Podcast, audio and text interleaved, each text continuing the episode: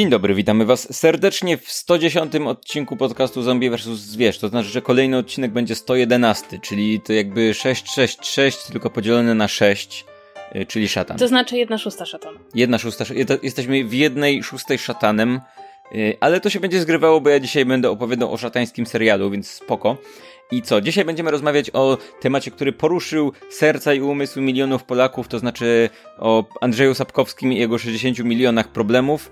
Andrzej Sapkowski jest pewnym takim powtarzającym się motywem w naszym podcaście. Nie wiem, czy widziałeś recenzję, która się niedawno pojawiła że ktoś lubi nasz podcast dlatego, że e, za tą historię o Andrzeju Sapkowskim, który chodzi na ryby w tej takiej swojej kufajce i tam, że że, że jak będą kręcić Wiedźmina serialowego, to będą musieli wycinać sceny, w których Andrzej Sapkowski z tyłu, z tyłu tam w tle zarzuca wędkę, bo wszedł w kadr na przykład, albo coś takiego. Nie wiem, abstrakcyjne. W każdym razie dziś porozmawiamy sobie o Andrzeju Sapkowskim i jego problemach z, z CD Projektem, który, czyli studiem, które stworzyło Wiedźmina i prawdopodobnie przejdziemy tak trochę ogólnie do tematu prawa autorskiego i tego, na co autorowi można pozwolić, a na co nie. Ale zanim do tego przejdziemy, to porozmawiamy o tym, co ostatnio jedliśmy popkulturowo i co ostatnio widzieliśmy, słyszeliśmy, albo co ostatnio w ogóle robiliśmy. I yy, zacznie, zaczniemy od ciebie, bo ja teraz gadam. Co ostatnio, ostatnio u ciebie? Więc po e, latach, e, takiego w sumie po dwóch latach, e, zdecydowałam się w końcu wysłuchać cały, od początku do końca musical Come From Away.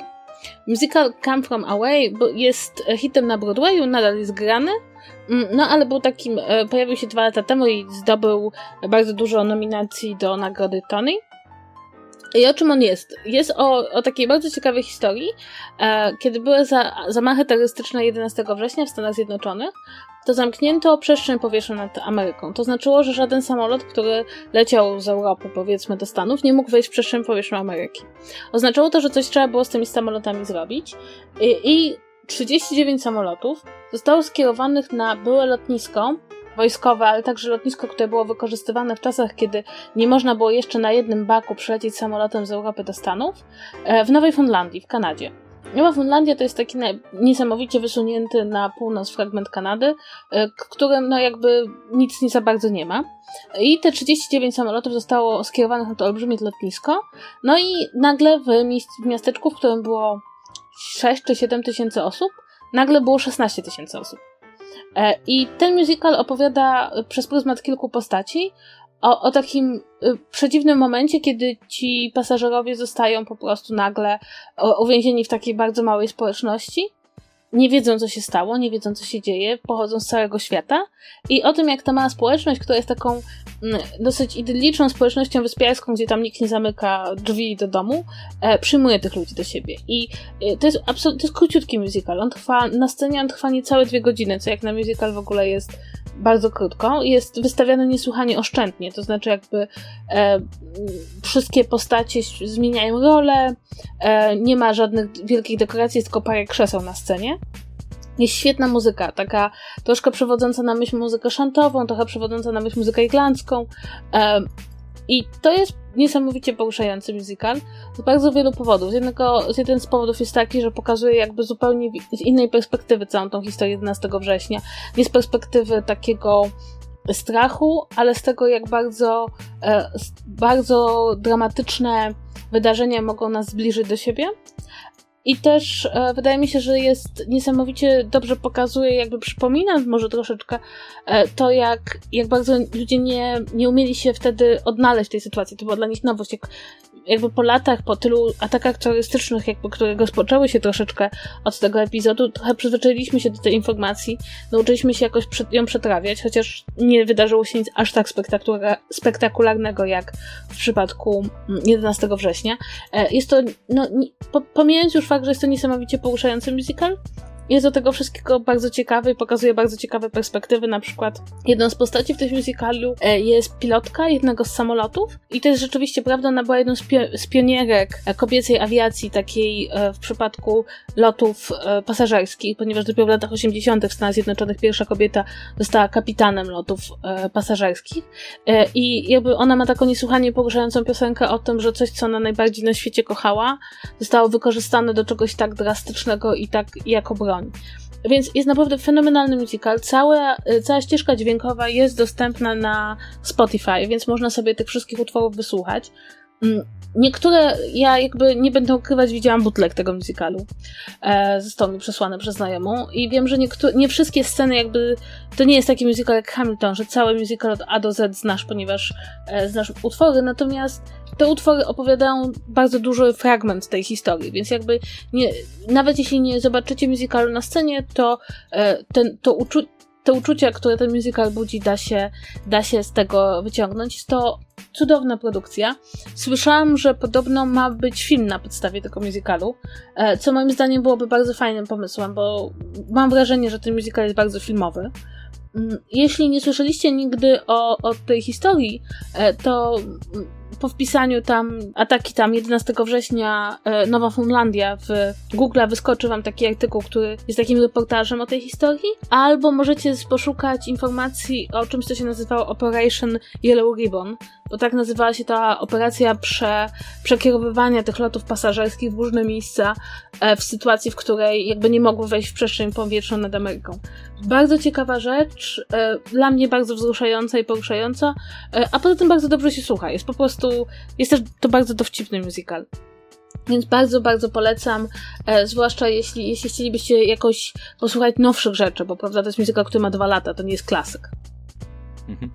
I okej, okay, to rozumiem, że tyle jeżeli chodzi o musical. Ja ostatnio udało mi się obejrzeć Trzy pierwsze odcinki American Horror Story najnowszego sezonu, czyli sezonu ósmego pod tytułem Apocalypse, to jest o tyle dziwne, że ja nie cierpię się bać i nie cierpię horrorów i w ogóle nie czuję tej przyjemności, ale jednym okiem, drugie oko zamykając ze strachu obejrzałem trzy pierwsze odcinki, czyli do, prawdopodobnie do tego momentu, kiedy ten sezon dokona takiego pivotu i nagle się okaże, że chodziło o coś zupełnie innego, albo w ogóle zmieni się konwencja, czy klimat, czy coś takiego, bo nie wiem, czy jest tak w każdym sezonie, wiem, że to jest powszechne w American Horror Story, że raz, na, że tak mniej więcej w połowie nagle zmienia zmienia się kompletnie koncept sezonu, czy znaczy, taki jest koncept, że ma się zmienić, ale mm, okej, okay, pierwsze trzy odcinki, jak sama nazwa wskazuje, sezon opowiada o apokalipsie i zaczyna się od tego, że mamy jakiś tajemniczy atak nuklearny na Stany Zjednoczone i obserwujemy go z perspektywy, z perspektywy kilku różnych bohaterów.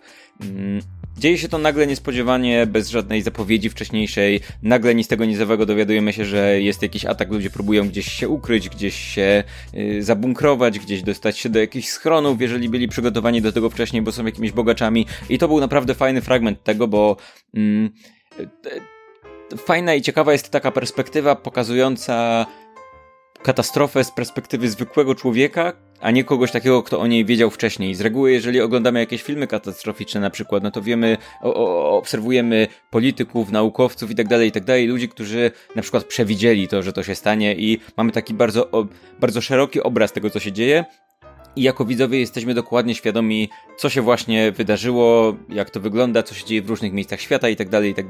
Raz na jakiś czas pokazuje się nam to z perspektywy zwykłego człowieka, który prawdopodobnie nie ma pojęcia, co się dzieje, ma tylko swoją własną perspektywę, musi działać szybko, nie ma planu, nie jest na to przygotowany i i to jest. Ja lubiłem film Cloverfield, ten pierwszy, za to właśnie, że to jest atak potwora, ale nie pokazany z perspektywy ludzi walczących z potworem, tylko ludzi, którzy nie mają pojęcia, co się dzieje. I ten początek mm, nowego sezonu American Horror Story pokazuje to trochę w ten sposób. A potem zaczyna się robić bardzo dziwnie. Dlatego, że obserwujemy grupę bohaterów, którzy trafiają do schronu jakiegoś tajemniczego, Część z nich to są jacyś bogacze, którzy mieli to miejsce w schronie zapewnione. Jest też para bohaterów, którzy są tam zamknięci w tym schronie, dlatego że zostali wcześniej wybrani przez rząd jako osoby, które mają jakieś specjalne DNA, czy specjalne umiejętności, czy możliwości i nie wiedzieli wcześniej, że zostaną tam zamknięci. Do tego są jeszcze ludzie z, z, z tajemniczej firmy, czy organizacji, która ten schron przygotowała. Cały problem polega na tym, że ten schron wygląda jak jakieś domostwo XVIII-wieczne, w sensie wszystko tam jest y, zorganizowane jak jakaś, nie wiem, jak jakaś y, szkoła przyklasztorna albo coś takiego. Dodatkowo nie ma tam w zasadzie za bardzo technologii, wszystko jest ogrzewane ogniem i wszyscy są ubrani w takie bardzo specyficzne, yy, specyficzne stroje i nie wiedzą dlaczego tak jest.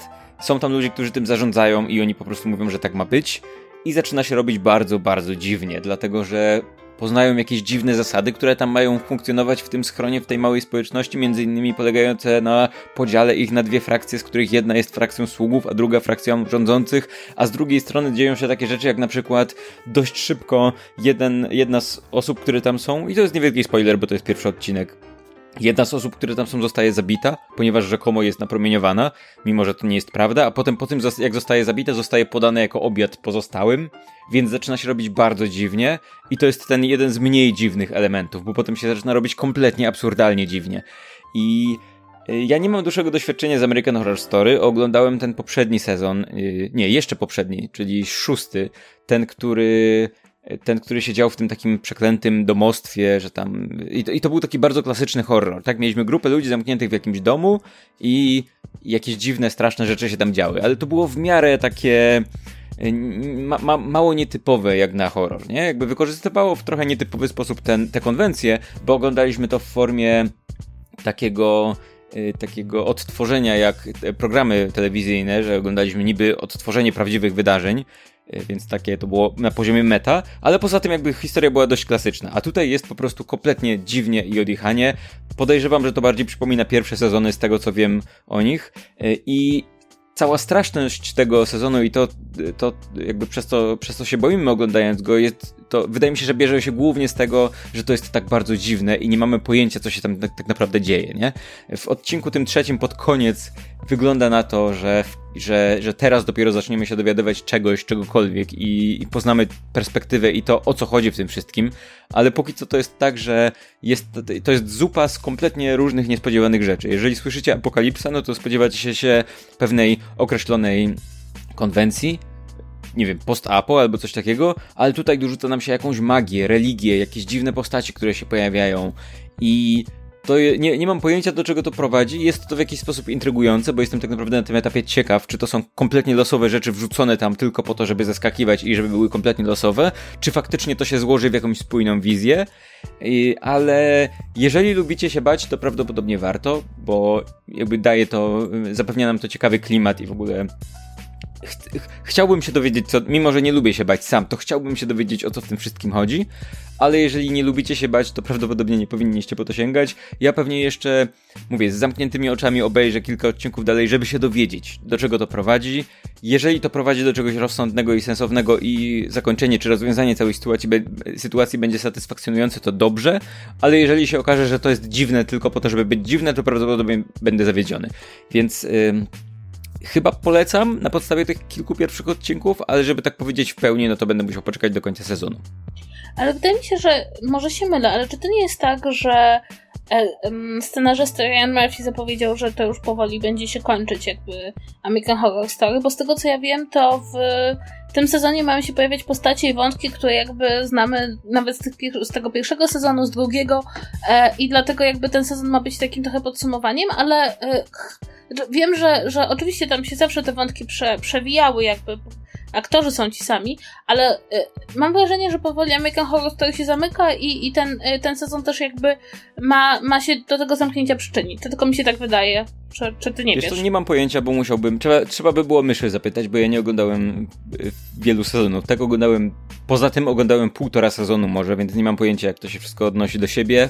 Mm, być może, to znaczy y, te, ten ten sezon ma poza wątkami apokaliptycznymi, tak w sensie takim post-apo, ma też wątki takie apokaliptyczne w sensie religijnym, tak? Więc wydaje mi się, że to może być jakieś piekło, w którym na końcu, nie wiem, spotkamy pozostałych bohaterów, czy różne inne wątki, które się pojawiły w tych sezonach, gdzieś zostaną tu podsumowane ale to jest moje zgadywanie na podstawie tego, co widzę, nie znając tamtych pierwszych sezonów, więc yy, no, nie, nie mam pojęcia, szczerze mówiąc. E, ale jeżeli tak, jeżeli to faktycznie idzie ku jakiemuś podsumowaniu, to znaczy to by pasowało do tego, co, co widziałem jak dotąd w tym sezonie, więc jeżeli tak jest, to no to mówię, pasuje.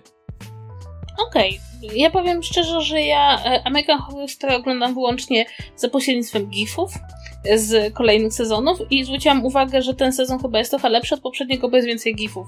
Zwłaszcza, że chyba e, John Collins w tym gra i, i to jest taka aktorka, która zawsze, przy, ta, która gra Alexis w Dynastii, e, która tak, zawsze tak. przyciąga e, e, uwagę ludzi, bo to jest, że się tak powiem, marka sama w sobie. gra niesamowicie dziwną postać, naprawdę.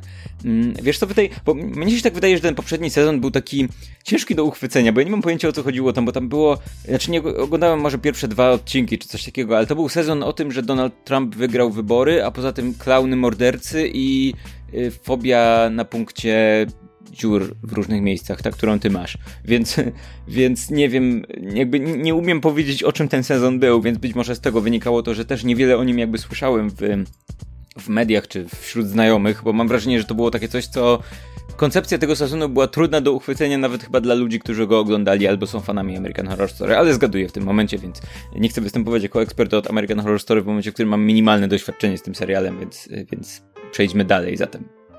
Dobrze, czyli co? Chyba, chyba nadszedł czas na nasz e, temat odcinka, tak?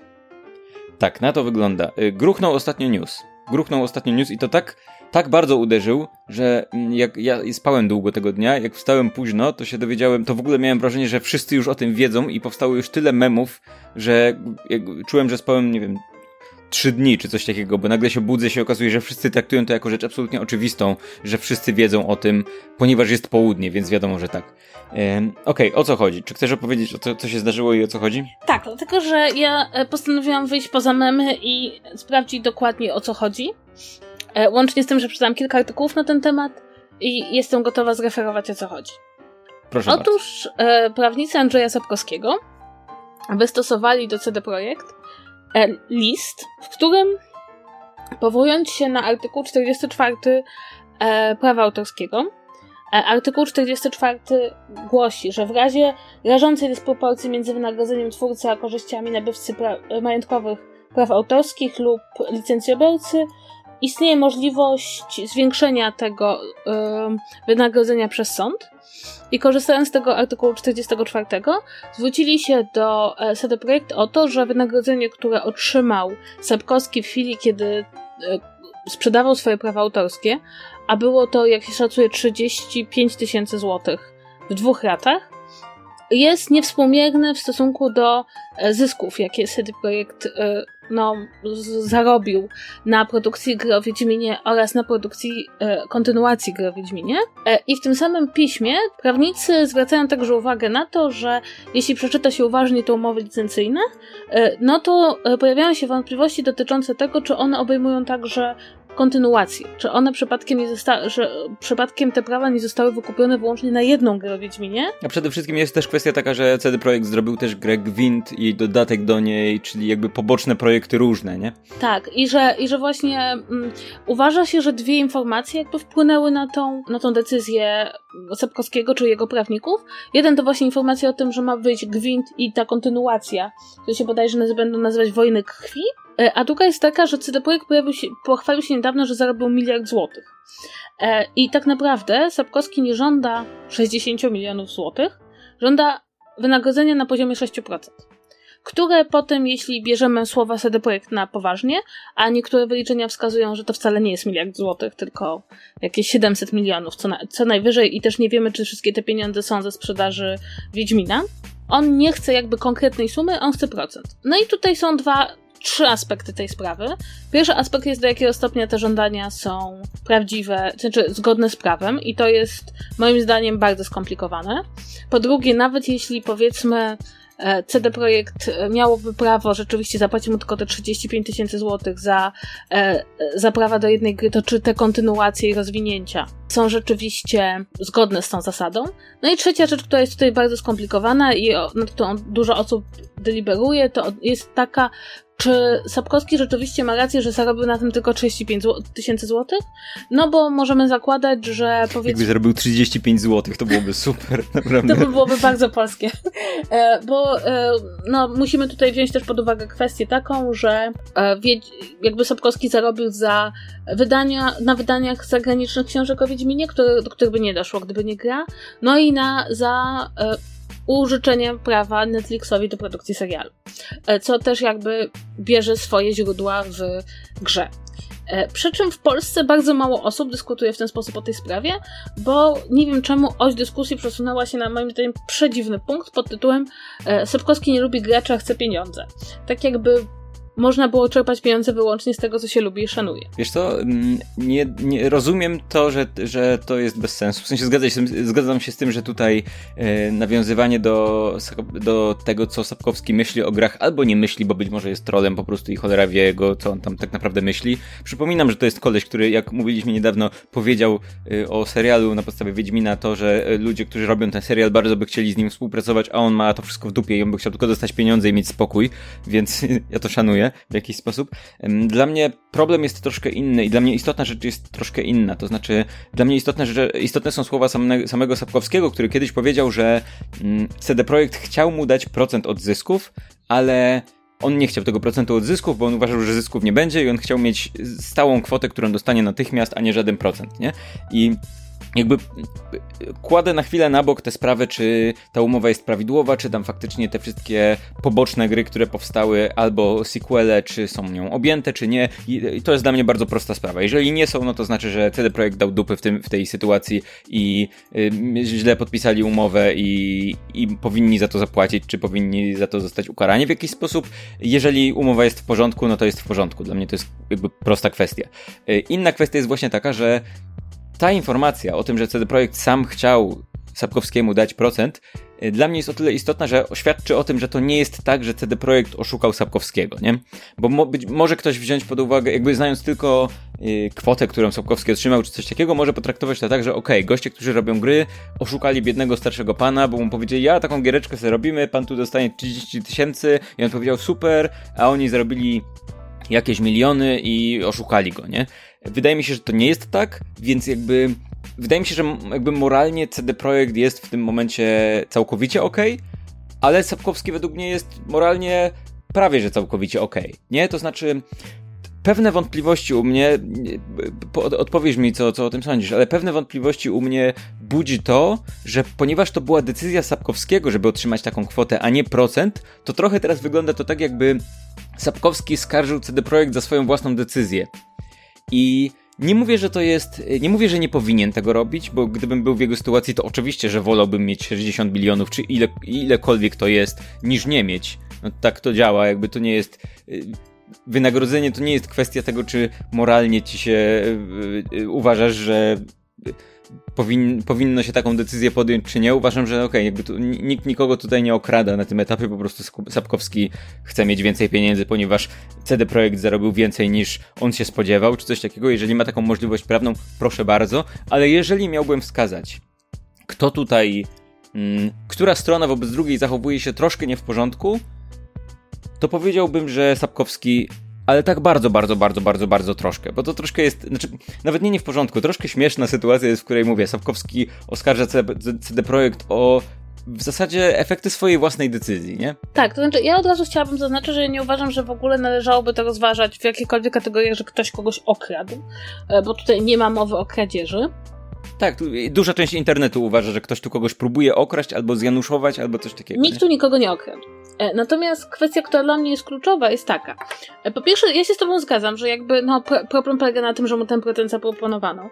E, jeśli to jest prawda, no to, no to jest strata. Z drugiej strony, nie ukrywajmy, autor książki nie jest prawdopodobnie, zresztą jak praktycznie nikt nie jest w stanie podjąć decyzji odnośnie tego, co odniesie sukces, a co nie. I teraz kwestia polega na tym, że z punktu widzenia takiego mm, logiki i moralności, no podjąłeś złą decyzję, ponosisz jej koszty. Natomiast dla mnie problemem jest w ogóle kwestia, która tutaj jakby przechodząc szerzej, tego kupowania i sprzedawania praw autorskich. Ponieważ, no, nie ukrywajmy, e, prawa autorskie do Wiedźmina zostały kupione w chwili, w której zasadniczo rzecz biorąc Sapkowski nie mógł się spodziewać, że cokolwiek więcej ze swojego świata zarobi. Książki zostały wydane, został zrobiony film, który, jak wszyscy wiemy, nie okazał się przebojem kinowym, ani też nie podbił serc wszystkich. Zasadniczo rzecz biorąc, zapotrzebowanie na Wiedźmina malało, no więc... Przypomnijmy jeszcze, w tym momencie y, już mm, istniał projekt gry Wiedźmin, który upadł gdzieś po drodze. Więc jakby on miał już za sobą doświadczenie z jedną grą, która miała powstać i nie powstała, nie? Tak, więc niewątpliwie była to sytuacja, w której odstąpienie tych praw autorskich za taką sumę mogło wydawać się bardzo logiczne i prawdę powiedziawszy, wydaje mi się, że gdyby wtedy poprosił o procent, to byłby uznany za człowieka szalonego. I oczywiście, no, to nie jest tak, że ktokolwiek jest winny, że gra odniosła sukces. Ja mam problem z tym, że nie da się ukryć, że gry nie byłoby, gdyby nie e, pomysł Sapkowskiego gdyby nie, e, nie te, te, jego pomysły, z których potem bardzo, bardzo mocno twórcy czerpali. Nie jestem w stanie, bo to wiesz, bo to jest problem taki, my tutaj rozmawiamy o kwestiach prawnych. Prawo i lo, taka ludzka logika nie idą ze sobą web w web, więc czasem coś, co nam się wydaje nielogiczne, jest zgodne z prawem i na odwrót, co nam się wydaje, że powinno być w prawie, się w nim nie znajduje. Ja mam po prostu problem z tym, że mam wrażenie, że to skupowanie i sprzedawanie praw autorskich, e, które miało przecież bronić, bo prawa autorskie powstały po to, żeby bronić autorów, bardzo często wychodzą im nosem albo okazuje się, że osoba, która, bez której jakby czegoś by nie było, coś by nie mogło się narodzić, bo nie byłoby tego pomysłu, nie byłoby tej podstawki, ostatecznie wychodzi z tego z najmniejszym, najmniejszym zyskiem albo albo jest zasadniczo rzecz biorąc postawiona na drugim planie. To jest o tyle rzadki przykład, który tutaj mamy, że zwykle ci autorzy, których twórczość e, bardzo, e, bardzo jest no, popularna, nie żyją. E, przykładem takiej osoby, która się świetnie dorobiła na swoich prawach autorskich jest George, George R. Martin, ale tutaj też trzeba przypomnieć, że Martin jest człowiekiem, który bardzo od bardzo dawna współpracował z telewizją. W związku z tym jest też prawdopodobnie człowiekiem, który sobie dużo lepiej zdaje sprawę, jak wygląda to sprzedawanie praw autorskich. Więc ja powiem szczerze, że dla mnie, dla mnie e, nie, nie, nie umiem powiedzieć, jakie byłoby dobre rozwiązanie. Wydaje mi się, że to jest typowa sprawa dla prawników, żeby oni usiedli, przeczytali te kontrakty i powiedzieli, czy jest w nich jakikolwiek punkt, w którym e, można byłoby się spierać. Ale jednocześnie powiem że mam olbrzymi problem z tym, co się stało z prawami autorskimi, a zwłaszcza z tym kupowaniem praw autorskich, które e, no, bardzo często prowadzi do tego, że największe profity z czyjejś wyobraźni czerpią ludzie, którzy, którzy nigdy sobie, nigdy tego nie wymyślili. I co więcej, niestety to jest taka sytuacja, w której autor jeśli oczywiście nie jest świetnie wykształcony w prawie autorskim, jak na przykład był Terry Pratchett, e, który, który był jednym z ludzi, którzy się po prostu specjalizowali w prawie autorskim, no to autor jest tutaj paradoksalnie poszkodowany przez prawa, które miały go bronić. I, I wiem, że to jest dosyć duży problem i to jest taki problem, o którym się bardzo dużo mówi w Stanach Zjednoczonych, zwłaszcza w kontekście na przykład tego, no nie wiem, no takim koronnym przykładem takiej bardzo dziwnej relacji z prawami autorskimi jest to, jak Disney kupił prawa, nie wiem, do Kubusia Puchatka, tak? I te wszystkie filmy, które robi o Kubusie Puchatku służą głównie temu, żeby przedłużyć swoje prawa do korzystania z tej postaci i czerpania z niej zysków, mimo że nikt w Disney się Puchatka nie wymyślił. Więc e, to jest, moim zdaniem, to jest rzecz, którą tutaj Sapkowski trochę może przypadkowo nam e, odsłonił. To znaczy, to jak bardzo skomplikowany jest system działania praw autorskich, kiedy można je sprzedać, udzielić licencji i, i gdzie się właściwie kończy, kończą prawa autora do czegoś, co sam wymyślił. E, chciałbym podkreślić teraz jedną rzecz, bo na pewno ktoś, kto tego słucha, już mu łapki go świerzbią i już pisze komentarz, o ile nie napisał jeszcze nie można sprzedać nikomu praw autorskich. No tak. No... Można sprzedać autorskie prawa majątkowe, my to wiemy, skracamy, będziemy skracać prawdopodobnie. Prawo autorskie jest niezbywalne, jeżeli ktoś tego nie wie z naszych słuchaczy, nie, nie można przestać być autorem czegoś. Może, jak ktoś ci zapłaci, nie możesz przestać być autorem. Sapkowski zawsze będzie autorem Wiedźmina, nie może się tego pozbyć, może się pozbyć y, autorskich praw majątkowych, czyli możliwości zarabiania na jego twórczości albo zarabiania na jakiejś formie wykorzystania jego twórczości. Ok? Więc zanim nam ktoś napisze, że nikt nie sprzedaje praw autorskich, bo się nie da. Mamy na myśli autorskie prawa majątkowe. Uspokójcie dubska tam, nie? E, więc to jest jedna rzecz. Druga rzecz jest taka, mm, ja mam pewien problem. Mam pewien problem, bo to jest dla mnie bardzo dwuznaczna sytuacja. Bo z jednej strony może, mogę powiedzieć tak, okej, okay, okej, okay, słuchaj. Mm, w sytuacji, w której umówiliśmy się na jakąś kwotę, czy jakieś wynagrodzenie, a potem się okazuje, że. E, wyobraź sobie, że idziesz na rozmowę o pracy idziesz na rozmowę o pracę, dostajesz jakąś tam ofertę, przyjmujesz ją albo, albo sam proponuj, sama proponujesz ile chcesz zarabiać, po czym się okaże, że projekt, który jest przez ciebie realizowany, staje się niespodziewanym hitem i firma zarabia dużo pieniędzy. I ty w tym momencie idziesz do szefa i mówisz, słuchaj szefie, ja chcę jednak zarabiać więcej. Retroaktywnie zwiększ mi za ostatnie dwa lata moją pensję, bo zarobiłem dla firmy więcej niż się spodziewałem. I wydawałoby się, że to jest absurdalne. To znaczy, oczywiście są premie i tak dalej, i tak dalej, ale wydawałoby się, że okej, okay, no nie robi się tak.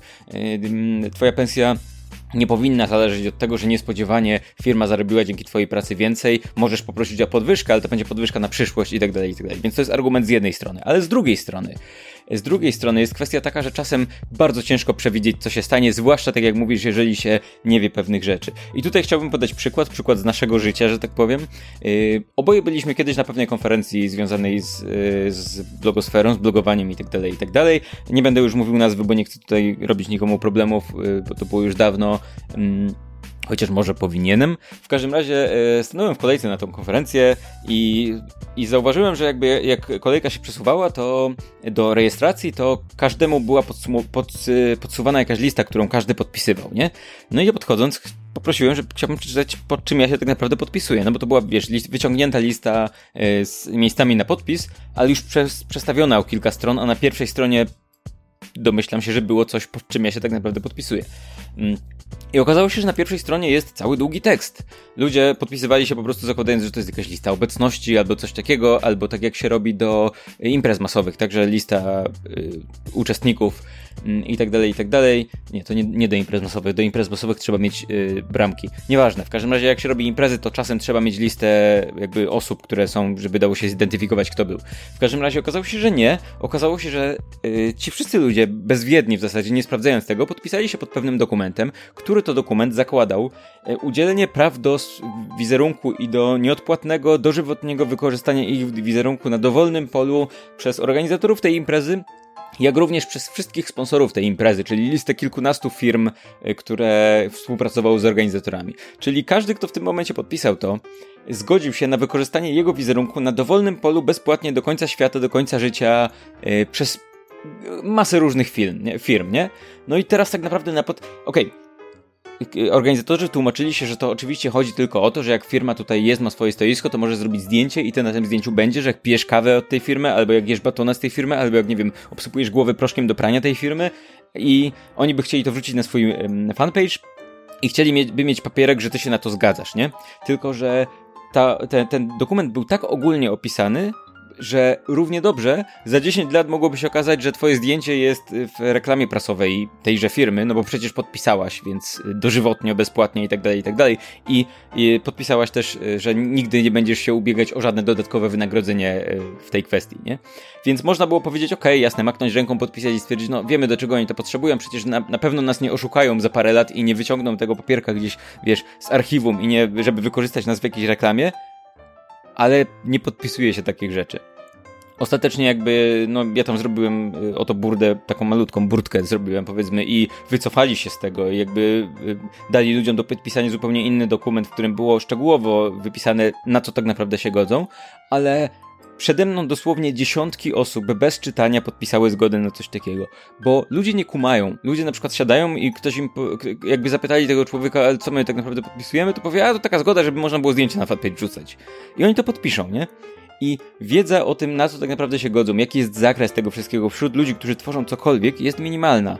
I wiesz, żeby, żeby się tak naprawdę porządnie zabezpieczyć, to taki Sapkowski musiałby po pierwsze dokładnie, bardzo, bardzo dokładnie określić zakres tego, w jaki sposób y, wykorzystywane są, wykorzystywane są jego prawa autorskie, czy wykorzystywana jest licencja na ich wykorzystanie, wykorzystywana licencja, nieważne, wiecie o co mi chodzi. Mm, a po drugie, musiałby prawdopodobnie zrobić jakieś takie y, y, zastrzeżenia w tej umowie, że powiedzmy powyżej jakiejś tam kwoty dodatkowo dostaje powiedzmy procent, żeby się zabezpieczyć na wypadek, gdyby zyski nagle stały się niespodziewane i tak dalej, i tak dalej. Jakby to jest, przy takich umowach naprawdę wiele trzeba przewidzieć, i naprawdę bardzo często się zdarza, że ludzie tego nie przewidują. Nawet w takich głupich umowach, jak wiesz, podpisywanie czegoś w ramach bloga czy kanału na YouTube, bardzo często się okazuje, że ym, ja bardzo często dostając umowę, widzę jakieś zapisy, które, na które ja się nie mogę zgodzić. I nie dlatego, że ja wiem, że firma chce wykorzystać ten zapis, żeby zrobić coś na moją szkodę, tylko dlatego, że ja wiem, że potencjalnie w, w mało prawdopodobnej sytuacji, ale możliwej do zdarzenia się, może mi ten zapis bardzo zaszkodzić, nie? Ale nie każdy tak robi, więc tutaj pojawia się problem i myślę, że to prawo, o którym cały czas mówimy, jest formą zabezpieczenia właśnie w tej kwestii. Co się stanie, jeżeli nagle się okaże, że, że ktoś, kto, za, kto dostał jakąś niewielką kwotę za jakąś niewielką rzecz, nagle się okazuje, że ta niewielka rzecz może się nagle okazać bardzo dużym zyskiem i nagle się okaże, że ten ktoś dostał niewspółmierną kwotę do tego, co tak naprawdę wykonał i jak jego dzieło zostało wykorzystane, nie? Więc z drugiej strony to się wydaje w porządku. Więc ja nie mam odpowiedzi takiej jednoznacznej, kto ma rację w tej sytuacji. Ale moim zdaniem e, podjąłeś coś, co jest, co jest dla mnie kluczowe i chyba e, jest taką dobrą nauką, która płynie z całej tej sytuacji. To że ja podejrzewam, że kiedy Sapkowski te kilkanaście lat temu podpisywał tą umowę, to może zatrudnił jakiegoś prawnika, a może negocjował sam, jak bardzo wielu twórców w Polsce. E, a wiedza, a prawo autorskie jest bardzo skomplikowaną materią. Jest dużo bardziej skomplikowaną materią niż, niż się bardzo wielu osobom wydaje.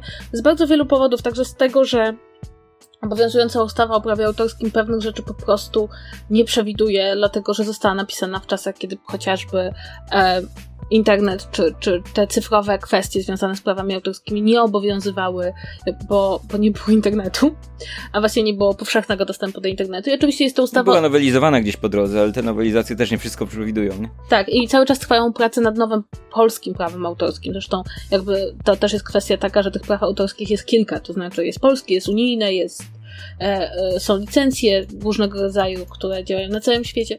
W każdym razie to jest bardzo, bardzo dobra nauka, że prawo autorskie, które się wydaje taką dziedziną prawa, która, która jest jak mniej znacząca dla bardzo wielu osób, w przypadku każdego, kto zajmuje się jakąkolwiek twórczością, jest no, podstawową dziedziną wiedzy i nie ma takiej umowy, którą się podpisuje, której nie należy skonsultować z prawnikiem i to nie jest pierwszym lepszym prawnikiem, ale z prawnikiem, który się specjalizuje w prawie autorskim, bo to jest niesamowite po prostu, jak czasem, tak co właśnie mówisz, niewinne zapisy, które wydają się, e, no, mega mało prawdopodobne, żeby to się stało, może się okazać nagle, że podpisaliśmy umowę, która no właśnie trochę jak w przypadku Sapkowskiego, gwarantuje nam dobre pieniądze na początku, a potem, e, a potem możemy siedzieć i płakać. I e, mówię to z, jakby z perspektywy takiej wydawniczej, bo ja akurat miałam do czynienia wielokrotnie z umowami wydawniczymi. E, I to jest właśnie niesamowite, co się dzieje w tych umowach, czasem między, między wierszami. Pojawiają się zapisy, z których wynika coś, co jakby właśnie jest mało prawdopodobne, że jeśli twoja książka okazałaby się na przykład niesamowitym sukcesem i niesamowitą, niesamowitym hitem, to na przykład okazuje się, że od któregoś wydania właściwie nie dostajesz z tego zysków, tak? E, I wiem, że bardzo wielu autorów zresztą ma problem z źle podpisanymi umowami dotyczącymi prawa autorskiego. A z drugiej strony, e, też odwołując się do, do tej reakcji, która moim zdaniem w ogóle była dosyć, dosyć przykra, bo pokazywała, moim zdaniem przynajmniej, że patrzy się na autora, który chciałby więcej pieniędzy za swoje dzieło, e, trochę jak dla takiego cebularza, e, no, że jakby prawo w jakiś sposób oni się nie powołali po prostu na zasadzie ja, ja Sapkowski chcę więcej, proszę mi dać, tylko powołali się na konkretne zapisy prawa autorskiego. I teraz pytanie, czy te zapisy w tym przypadku zadziałają, czy nie. To jest inna sprawa.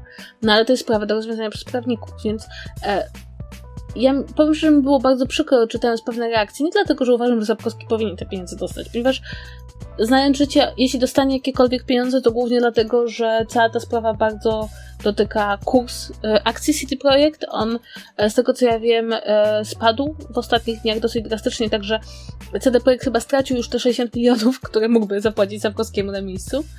Co też moim zdaniem dodaje tutaj pewien element, o którym nie myślimy, to znaczy, kiedy autor zaczyna dyskutować ze spółką giełdową, to może jej bardzo zaszkodzić samą dyskusją. Co dobrze podkreśla pismo, które prawnicy Sapkowskiego wysłali do CD Projektu, gdzie mówią, że chcieliby załatwić sprawę po cichu. E, co jest taką sugestią, że wyjście tej sprawy na światło dzienne może firmie zaszkodzić, co nie jest szczególnie fair. E, co nie zmienia faktu, jakby e, to, że ktoś korzysta ze swoich praw albo chce spróbować skorzystać ze swoich praw, nie znaczy, że jest cebularzem, tak? I byłoby bardzo fajnie, gdybyśmy przestali uważać, że to, że CD Projekt dał nam fajną grę, to znaczy, że wszystko jest ok zawsze i wszędzie. To nie znaczy, że gra nie jest fajna, to nie znaczy, że się dobrze nie bawiliśmy, ale w sprawach prawnych ja bym bardzo polecała nie patrzeć na dobrych i złych, tak? Ktoś może działać zgodnie z, pra z prawem, ktoś może działać niezgodnie z prawem.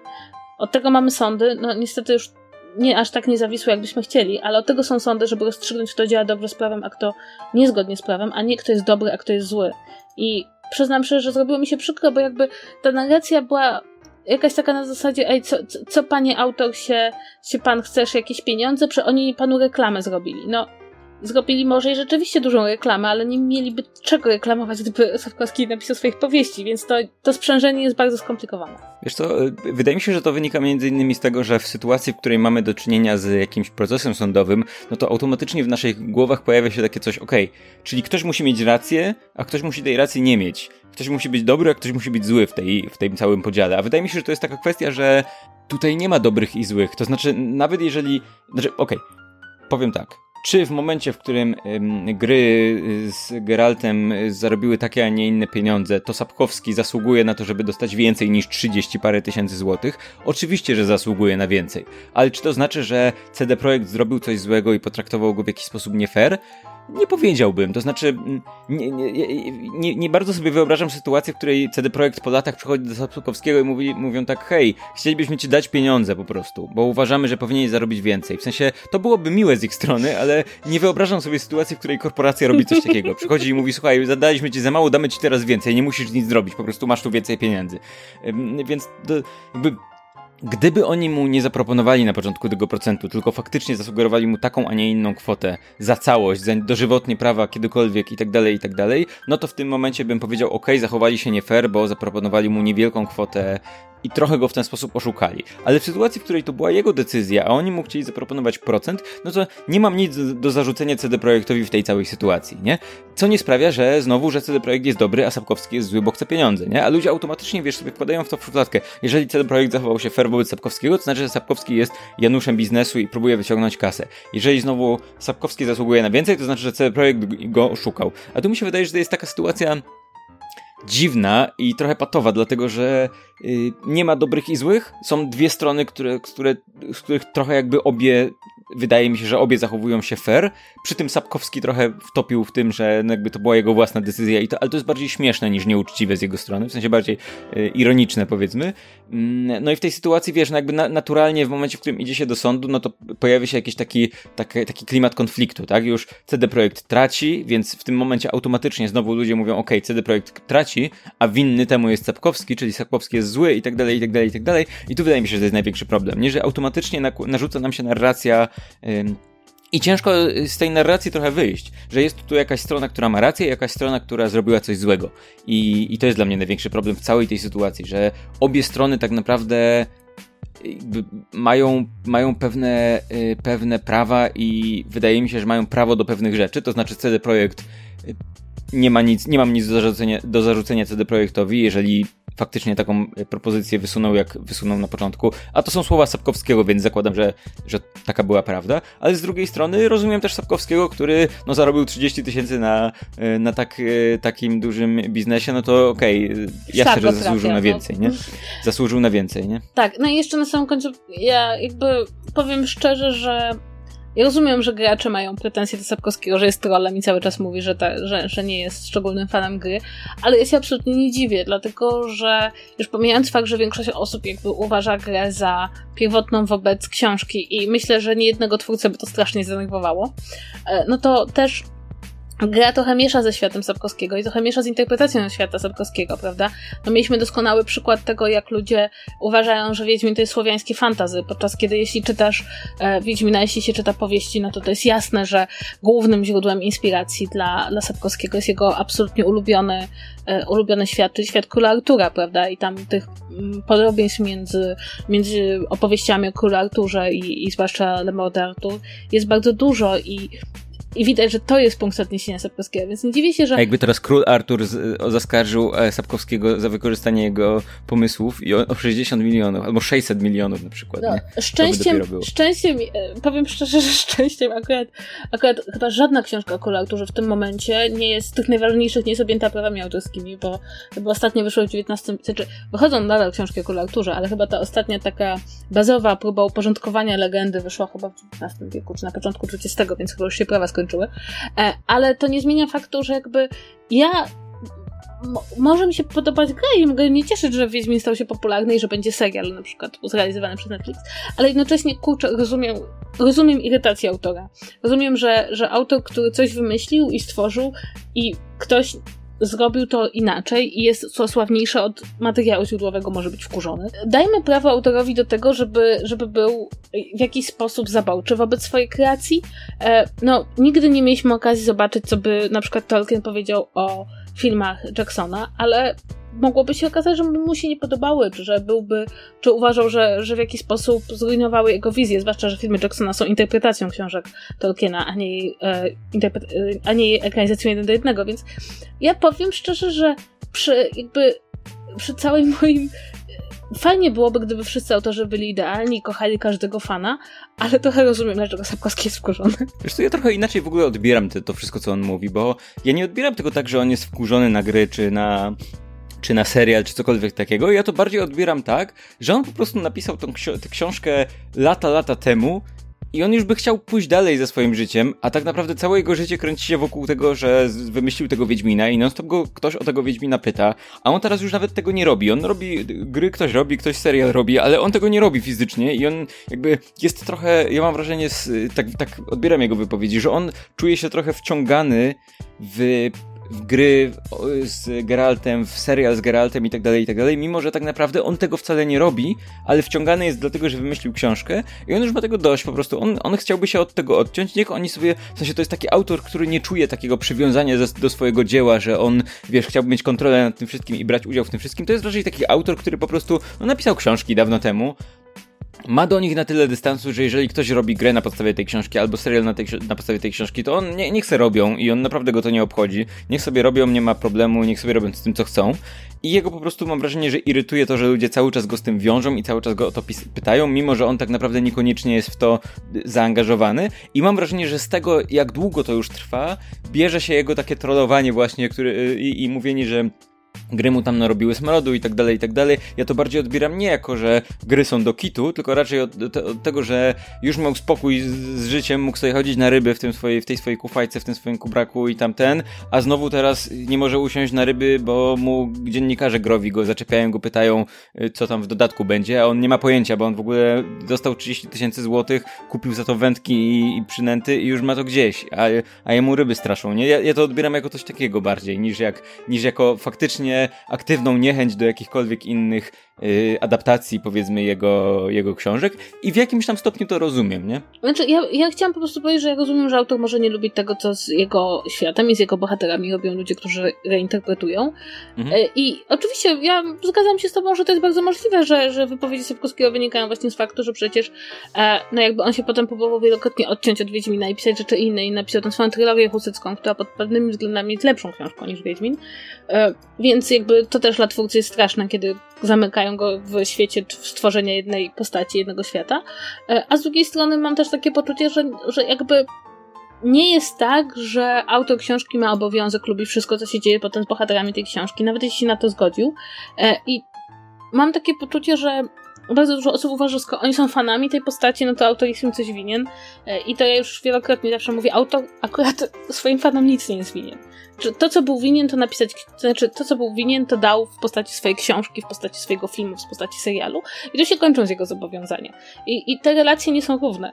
To jest może przykre dla fanów, ale one nie są równe. I e, wydaje mi się, że, że warto moim zdaniem o tym pamiętać, bo mam też takie poczucie, że bardzo dużo osób uważa, że Sapkowski powinien być wdzięczny, że ktoś zrobił gry na podstawie jego książki, a tymczasem tutaj nie mówimy o żadnej wdzięczności, o żadnym um, no fajnie, że wydają jego książki dalej, no ale to człowiek nie powinien być wdzięczny, że jego kreacja kogoś zainspirowała, tak? Dlatego, że to on coś dał i ci, te osoby z tego czerpią, więc raczej twórcy gry powinien być wdzięczni, że znalazła się w mhm. literaturze polskiej jakaś taka historia, która pozwoliła się rozwinąć do świata, w którym jest Wiedźmin. Okej, okay, i rozumiem, że to jest nasze podsumowanie i ja chciałbym w ramach podsumowania zacytować jeszcze pewien obrazek z internetu. W ogóle ostatnio w podcaście mamy taki jakiś kącik, że czytamy memy o Sapkowskim, więc ja mam mem o Sapkowskim, jest zdjęcie Sapkowskiego i podpis dacie mi to, co będziecie mieli, a czego się nie spodziewam. I to jest idealne podsumowanie tej sytuacji. Absolutnie.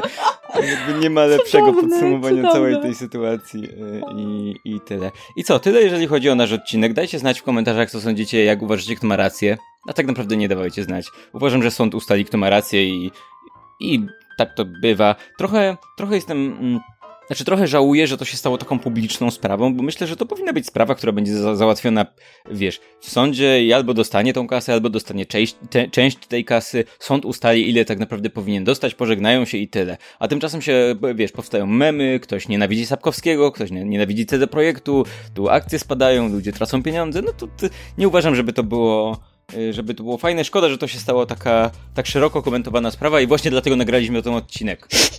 Ponieważ nas, denerwuje mnie, że to jest tak szeroko komentowane. E, Okej, okay, więc tyle od nas e, w tym w tym tygodniu i mamy jeszcze ogłoszenie. Ogłoszenie jest takie, że y, nasze podcasty w ramach podsłuchane.pl znalazły się na Spotify w końcu. To znaczy w końcu znalazło się więcej niż y, nasz podcast, ale co ciekawe nasz podcast zniknął. Zniknął dlatego, że wcześniej publikowaliśmy go w trochę innej formie przez taki zewnętrzny mechanizm, a teraz chcemy go publikować przez nasze mechanizmy, więc musieliśmy go zdjąć z tego zewnętrznego mechanizmu i teraz poczekać aż Spotify go usunie z katalogu i wtedy go wrzucić jeszcze raz z naszych mechanizmów. Więc y, jeżeli słuchacie Zombie vs. Zwierz w Spotify i go teraz nie ma, no to pracujemy nad tym, żeby był, a tymczasem macie możliwość posłuchania pozostałych naszych podcastów w Spotify, więc w końcu nie będziecie musieli zadawać nam pytań na ten temat, e, więc super. Zajrzyjcie na Spotify i wpiszcie tam po prostu podsłuchane.pl w wyszukiwarce i zobaczycie, co tam będzie od nas. E, a poza tym wejdźcie też na podsłuchane.pl na naszą stronę, gdzie znajdziecie informacje o innych podcastach, które robimy, między innymi o gorących krzesłach, które wrócą już niebawem. Dosłownie za kilka dni, jak tego słuchacie, powinny wrócić gorące krzesła. Znajdziecie tam też link do naszego do, dodatku do przeglądarki Chrome, więc jeżeli korzystacie z tej przeglądarki, to dostaniecie ładne powiadomienie, jak pojawi się nowy, jakiś nowy odcinek i tak dalej, i tak. Zachęcamy do dołączenia do setek użytkowników tego dodatku, naprawdę, to nie jest ironia. Y, sklep pokazuje, że tam są jakieś kilkaset użytkowników jest, więc to miłe i możecie tam też na naszej stronie podsłuchane.pl znaleźć linki do naszych social media. Y, I jeszcze jedna rzecz na koniec. Zachęcamy po raz kolejny, bo dawno tego nie robiliśmy, do dawania nam ocen w iTunes i pisania recenzji w iTunes. Jeżeli słuchacie naszego podcastu regularnie, to wystarczy, że odpalicie katalog iTunes, albo jeżeli nie, macie iTunes, to możecie go zainstalować na dowolnym komputerze po to, żeby, żeby dać nam recenzję, to będzie bardzo miłe. Możecie tam znaleźć nasz podcast i i napisać recenzję. Dzięki temu ten podcast będzie się wyświetlał wyżej, będzie częściej promowany przez iTunes i tak dalej, i tak dalej. I dzięki temu więcej słuchaczy do niego dotrze. To jest dla nas bardzo ważne. No i na koniec, jak zawsze, jeżeli chcecie do nas napisać cokolwiek, yy, zaproponować jakiś temat albo odnieść się do czegoś, co mówiliśmy, jest mail kontakt versus zwierz.pl. Prawdopodobnie już niedługo jakoś zrobimy jakiś odcinek z odpowiadaniem na maile, tak żeby się pojawił również w tym sezonie. Yy, I co? I tyle, jeżeli chodzi o ogłoszenia. Piszcie do nas, lubcie nas i, i do usłyszenia za tydzień. Pa, pa. Trzymajcie się.